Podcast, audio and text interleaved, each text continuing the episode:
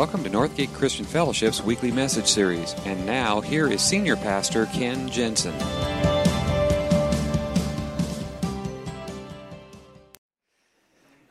If only it were that easy to just run away, you know? Um, uh, here's what I want to do. I want to start today. I want you to think about your emotional reaction. I'm going to give you a word. Um, I want you to just, just don't say it out loud. I'll give you a chance to say it out loud. But just, I'm going to give you a word, and I just want you, what emotion comes to your mind when you hear this word, okay? The word is finances. Okay? Now I'm going to give you a chance to shout it out. So, everybody, I'm going to say it again. What is the re- emotional reaction that comes to your mind when you hear the word finances? Yeah, okay.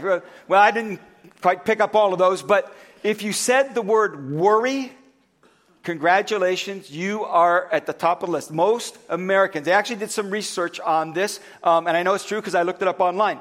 Um, but emotional reaction to the word money or to finances, the number one response emotionally that people have to that is anxiety or worry. That is the most common emotional reaction. In fact, they actually did research. They did um, the top eight emotional responses to the word money or to the word finances. Number one was anxiety. Number two was depression. number three was anger. And number four was helplessness. Those are the top four answers. When people hear the word money, the, how they feel about it is anxiety, depression, anger, help. It was all the way down to number five when finally showed up happiness. Number six was excitement. And then seven was envy. And number eight was resentment. Out of the top eight emotional responses that people have to the word money or finances, six of the eight are negative. And it's all the way down to number five that people start thinking money makes me happy, although we talk about it all the time and we spend a lot like it's trying to make us happy. The number one answer to the response to money is worry. Let me read to you what Jesus said about that. Matthew 6, verse 31. Do not worry. Do not worry, saying, What shall we eat, or what shall we drink, or what shall we wear? For the pagans, now that's not a derogatory term. Pagan is just simply the word to use for those who don't believe in God. So people who don't believe in God run after all these things, and your heavenly Father knows that you need them. But seek first his kingdom and his righteousness, and all these things will be given to you as well. Therefore, and he says it again, therefore do not worry about tomorrow, for tomorrow will worry about itself. Each day has enough trouble for its own. The number one response, emotional response, is worry. And you know what we worry about? It's really not, we don't worry, really, we don't worry about meeting our needs. What we worry about is our debt. And you know how we got into debt? Not by trying to meet our needs, but by pursuing our wants. And your heavenly Father never intended you for you to live with that worry. You know what we do, typical American, you know how we handle that worry? We spend more. we spend more, we spend all or more than we have, which of course produces more debt which produces more worry, and then we spend more, which produces more debt and more, and on and on and on it goes. You were never intended to live that way. And that's why we're going through this whole series about the ABCs of money, because it is, I think it is one of the reasons why Jesus talks so much about money. He talked more about money than any other single subject, because he knows, as he said, where your treasure is, that's where your heart will be also. And we talked about this last week. The number one competitor for your heart that God has is your money, it's your finances. And He knows that. And we were not meant to live with that worry. And He has given us advice all throughout Scripture about how to relieve that worry. He didn't just say, oh, just stop worrying. They're actually biblical principles. In fact, that's what the ABCs is all about. It's written, we talked about this last week. We've got the books available. The ABCs of Financial Freedom is written by a guy named Barry Cameron, a pastor of a church, Crossroads Church in Texas. He was so badly in debt, and their church was so badly in debt, that they just said, This is right, this is not right, this is wrong, this is crazy. Um, and they just started putting into practice individually and as a church biblical principles for handling their finances. And it's an amazing thing. It, it, tough choices, but they made them. And he's been li- their family's been living debt free since 2001. The church is completely out of debt. They're able to do so much more in the way of ministries, all that. So we thought this is so important and such a big issue for most of us in this room that we bought a bunch of these books that we are giving away free. We want you to pick up your book. If you, how many have already gotten your book? Did you get it this week? All right, very good. How many have started reading your book?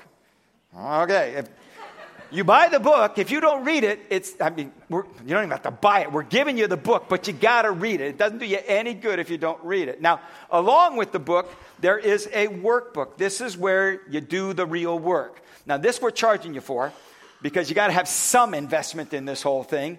It's $3, all right? And we actually ran out of them last week. We had to order more, and I'm told we're probably going to run out of those. If you got one, if you didn't get one last week, but you put in the order, you got that first chapter that we kind of ran off a copy for you, you can pick that up. We've held those aside for you. If you have not picked up, please stop by um, the desk out in the lobby buy your copy because this is going to help you put into practice the things that are in that book. And, and if we run out, we will give you photocopies, chapters one and two. We'll, we'll order more. We'll have those for you next week.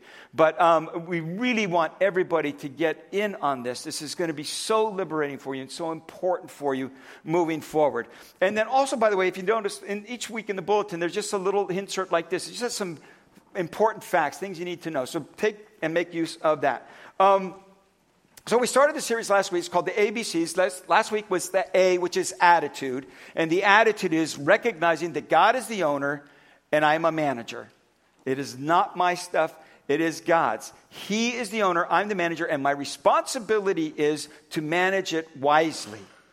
And if you don't believe that that is a truth, let me just ask you at the end of your life when you die, what's going to happen with all the stuff and all that you've accumulated and all that you've saved over the years? It's going to go to somebody else. it was just on loan to you for that length of time. And you got to approach your whole finances with that understanding. That is the biggest important part. If you didn't get here last week, please go back and listen to the podcast. Go online on our website, watch the video cast. Each thing builds on itself. This is not just a, a, a not just a giving um, thing. It's not just a budgeting thing. It's not just a debt thing. It's really a holistic approach to handling your finances. It starts with A, which is your attitude. Today we're going to talk about B, bondage, specifically the bondage of debt. And the whole idea in all this thing is if we get to, if we understand and begin to see things the way God sees things, it'll just make much more sense. We used the quote from Andy Stanley last week. When we see as God sees, we'll be more likely to do as God says. When we, under, when we see things the way God sees them, it suddenly makes more sense and we begin to do because it really does make sense. And that's what we're doing through this whole series. So today we're going to talk about bondage and getting out of that bondage of debt. And uh, I'm going to start with this idea. To free yourself from the bondage of debt, you've got to acknowledge the truth about your debt. Because we are so good at living in denial. We live so much in denial. Um, we, we, we, we live with this idea that as long as I'm paying my bills, as long as I'm making those payments, even if it's a minimal payment, as long as I'm able to make those payments, as long as I can keep my head above water, then I'm doing pretty good. And you are delusional. because if you are just making minimum payments, if you're just keeping your head above water, you are not in good shape. And all it takes is one crisis to really put you over the edge. But we, we, we, we tell ourselves, and, and, we're really good at justifying our debt. Uh, when we first started, I've, I've got a lot of great reasons for why I got into debt. When, when we were first starting Northgate 26 years ago, 25 years ago, and things were really, really tight, and we were just, you know, really didn't have any serious income at all, we started living on our credit cards. Not a wise thing to do. We bought things that we discarded later. I'll put it that way. Okay, we were buying food with our credit cards. It was just, it was crazy. And when we finally started to get, you know, a handle on all this, and just about the time we got it all under control and paid off all of that debt, our kids graduated from high school and went away to college. And we started all over again. Lots of good reasons. You know, I, I, we went into debt because we were planting this church. We were doing it for the glory of God. And, and, and, and, and we were putting our kids through college. We went into debt, but it was a lot of good reasons. Here's the problem it's still debt. And we, we convince ourselves that this is, this is a worthy cause. This is something, we, this is okay. And we're just fooling ourselves. And then on top of that, the credit card companies are really, really, really good at public relations. I got one of these this week. I get at least one, maybe two or three each week. I am pre approved. You probably get these too. I, I, shouldn't show the name of the bank. Um, I am pre approved. In fact, I'm so pre approved, they're going to give me a $100 customer bonus if I'll open up this credit card. They're going to give me a $100 just to get a credit card. Well, you read the fine print on the back. You have to spend $1,000 on their credit card in the first 90 days to get the $100. They're going to give me $100 back, but I got to spend 1000 on their credit card. And, and, you go, and you go through this whole thing. They give you points. They give, you get lots of points. In fact, if I use enough of the credit card, I can get 15,000 points. 15,000 points. Imagine that. And you read through this whole thing, and I'm pre approved, and they tell me all the wonderful things, and they, or they talk about credit, they talk about making my payments, they talk about no annual fee, all those things. Nowhere on that whole solicitation does it use the word debt. You got credit. Let me give you a couple definitions. Credit is the ability to obtain goods or services before, that's the operative word, before payment. The definition of debt something, typically money, that is owed or due. Now, if you buy something before payment, where does that put you? In debt. See, they are the same thing. You are buy, you're getting something before payment, but because you didn't pay for it, now you are in debt. Something typically owed, money that is owed or due. See, we, we just got to get a sense about the wording we use. God will tell you the truth about debt. We lie to ourselves. We got companies that will lie to us. Here's the truth about debt. This is what God says. First of all, it just isn't wise. It says, Proverbs 17, 18, the one who has no sense shakes hands in pledge and puts up security for a neighbor. Now, it sounds like he's just talking about co signing. But if you read the translation in the New American Standard Version, this is what it says a man lacking sense pledges and becomes a guarantor in the presence of his neighbor, kind of like a notary public, okay? In any way that you take on debt, it's just not wise. Here's the thing the moment that you buy something, the moment you finance something, the moment you put something on credit, here's what happens. Two things happen. The moment you make that purchase, the value went down and the price went up because now you're paying interest on it. The moment you purchase that brand new car, the moment you drive it off the lot, its value has just gone down and the price just went up because you bought it on credit. It put you into debt. That's the truth. And he says that's just not wise. But he goes on, there's more to it. He says it's wrong to borrow money without repaying it. Psalm 37 21. The wicked borrow and do not repay, but the righteous give generously. Now, here's the thing if you are making just the minimum payment on your credit cards, you are not repaying. You are not paying it back. And what the Bible says is that's wicked. It's wicked. To borrow and not repay. If you're making the minimum payment, you are not repaying, so that, that's, that's wicked. He said it's wrong. It's wrong. It's not wise. It's wrong. And here's the worst part of it is that debt makes you a slave to somebody else. Look at this verse, Proverbs 22. The rich rule over the poor, and the borrower is a slave to the lender. And the more creditors that you have, the more owners you have, the more masters you have. That's the truth. Why would you give up your freedom for stuff. And I'm not just talking to you. Why have I given up my freedom for stuff? Because that's what I lost. became a slave. So we've just been working really, really hard now at getting out of that slavery. Now, I am not telling you this stuff to beat you up. I'm not telling you all of this to make you feel stupid or guilty or anything like. This is really intended to help you because the first step, see, the first step in any road to recovery starts with step number one. I admitted that my life had become unmanageable and I am powerless to change it. That's the first step in any 12 step program. So the first step is to acknowledge the truth about your debt. Then you're ready to do the next thing, which is this that once we're willing to acknowledge the truth about our debt, then we got to take the necessary steps to free ourselves from debt. Jesus said this Do not worry, saying, What shall we eat, or what shall we drink, or what shall we wear? Let me put it up here on the screen if you would.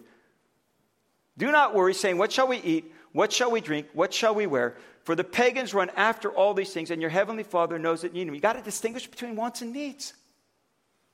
We've got to learn to distinguish between wants and needs. See, look at all these things. What shall we eat? What shall we drink? What shall we wear? Those are what? Those are needs. Those are needs. And he says, Your heavenly Father knows that you need them. He says, That's why you don't have to worry about that stuff. Don't worry about that. The problem is, like I said, it's not because we're pursuing our needs, it's because we're pursuing our wants. We just got to make that distinction. And here's one of the ways if we would just learn to change our vocabulary, instead of saying, I need that new car, say, I want that new car. I need that new pair of shoes. No, you want a new pair of shoes. If we would just learn to change our vocabulary, it might make us stop for a moment and think, do I really need this? Or do I just want it? And do I want it bad enough that I'm going to put myself in slavery over it? That's a necessary step. And it starts with changing your vocabulary. Here's the next one develop, determine to eliminate your debt. You got to make a conscious decision. This will not happen by accident. You've got to make that decision. Here's the truth your debt is not a money issue. It's a self control issue. That's really what it is. And, and, and I, you, you don't even have to go to Uganda to know this, okay? You can look and you can see. It, it, it just, most people in the world, if they made what you and I make each month, would look at us and say, You can't live on that? Are you kidding? but it's because we make our wants needs and then we continue to put ourselves into slavery. So, determined to eliminate your debt. Look at this, is a self control issue. Look at this verse, Proverbs 25, 28. Like a city whose walls are broken through is a person who lacks self control. And that's the real issue. And, and by the way, let me tell you if you are in your teens or your 20s, get this now. And every 30, 40, and 50 year old in the room just nodded their head. It's a self control issue. It really is. I just got a, uh, I actually, this last weekend, I got a phone call from the local Honda dealership. The Honda, I bought a Honda a couple of years ago. And, and I'm coming to the end of the contract, okay? And I just got a friendly phone call from the Honda dealer because they keep track of this stuff. And they know I'm coming up to the end of that. And they called me, the salesman called me, says, I just want you to know that right now we've got some great deals going on on the Honda Accord. And I can get you into a brand new 2017 Honda Accord for just about the same payments you're making on your old 2014. And I thought, whoa, I can get a brand new one of what I already have, a brand new one, and the payments are going to be the same? How could I pass that up? And then I thought, because next Sunday I got to stand in front of people and tell them about not going back into debt. That's not going to go over so well. And then the last one is this develop a freedom plan for your finances. Now, freedom plan is a lot nicer word than budget, but that's what we're really talking about. Okay? Budget. Now, let me, here, let me give you an illustration. This is how I'm going to give you a real, real simple starter primer on budgeting, if you, if you will. Um, Okay, every paycheck, you get a certain amount of these. Okay, I've got 10 of them right here 10 $1 bills. This is called the 10 10 80 plan. 10 of these. Here's what you do you take the first one and you give it back to God. You pay God. All right? That's the first 10, 10%. Okay? Now, what you do with that second one, you pay yourself. You put it into savings. Novel, to, a novel idea, I know, but really. And then you get to live on all the rest. See, and, and what you ought to be doing is adjusting your standard of living so that a portion of this can get going paying down the rest of that debt. Because when you get all that debt paid back, then you get all of this back. Now, I know that was really, really fast, so I'm going to go over that one really, you know, I'm going to go over it again. Every month, you get a certain amount of these 10 of them, 10%. The first 10, you give back to God. It's an act of worship, it's an act of trust it's acknowledging that He is the owner. Okay? This is what Scripture says Honor the Lord with your wealth, with the first fruits of all your crops. That was an Old Testament uh, um, principle. And the idea was because it was an agrarian society, and pretty much people lived off the land. And he says, and there was a first harvest, there was a second harvest, and a third harvest. He said, no, off the first harvest, you give back to God. That's the first fruits. That's what that means.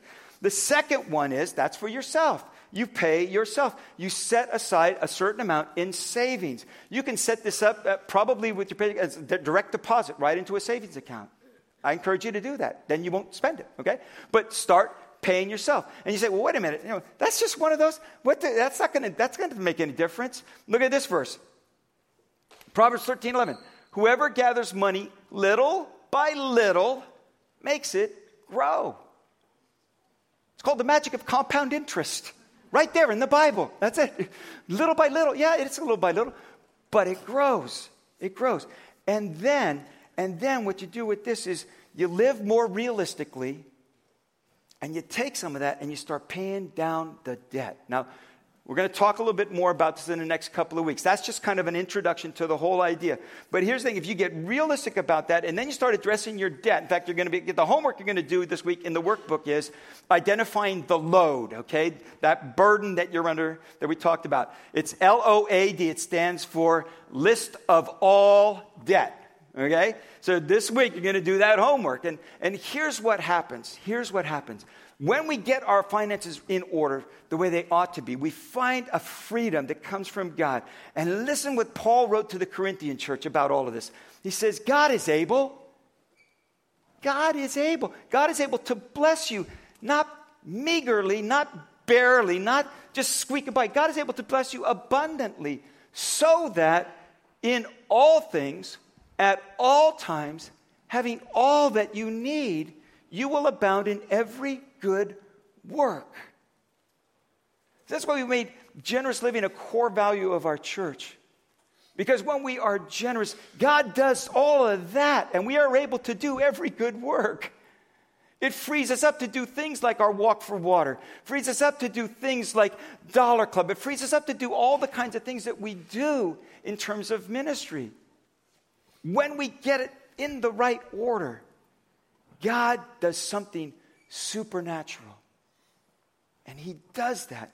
And there are many of us in this room who have learned the truth of that and have learned to live in the truth of that. Because your heavenly Father never intended you to live in slavery. Christ came to set you free. See, see? And, and by the way, I, I said this last week. This is not about buying indulgences. This is not about paying your way into heaven. This is not about earning God's love and favor. He already gave that to you freely as a gift. That's why he went to the cross. He paid that debt. There's an old, it's an old song. He says, He paid a debt I did not owe. And I owed a debt I could not pay.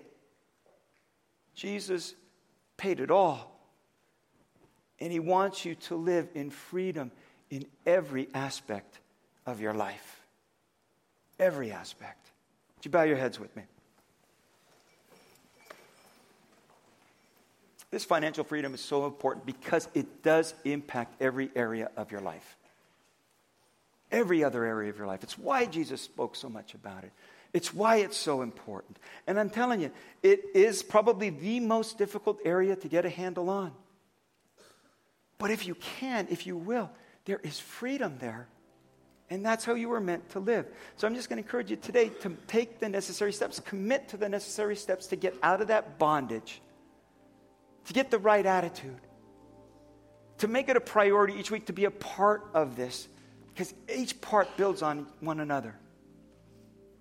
Now, again, I know today what we talked about, maybe for some of you, especially if you're a first timer here at Northgate or, or, or, or, or new to this, and you kind of had this idea that church always talks about money, and sure enough, you showed up and that's what we did. I'm just, I want to reiterate this is not about earning your way with God, it's not about buying indulgences or paying your way into heaven.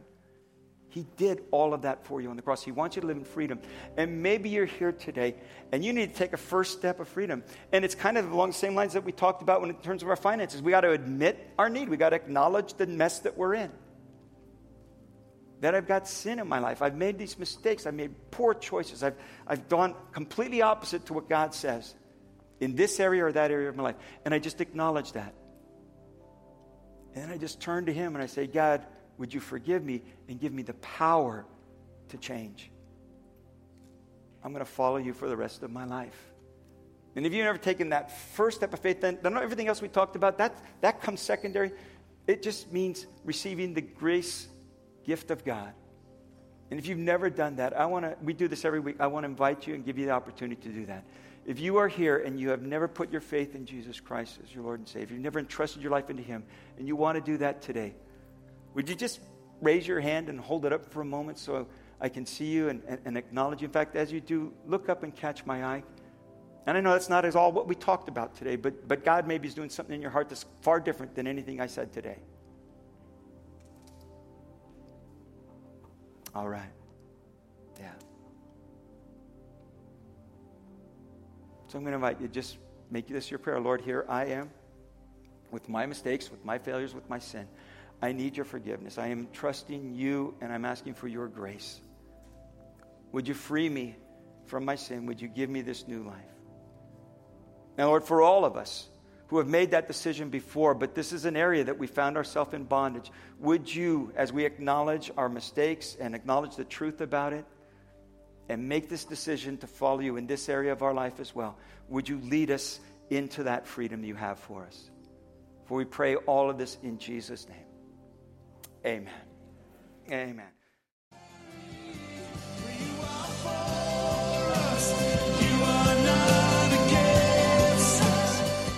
Thank you for listening to this week's message. We trust that you'll join us again soon for another uplifting message from Northgate Christian Fellowship, located in Benicia, California.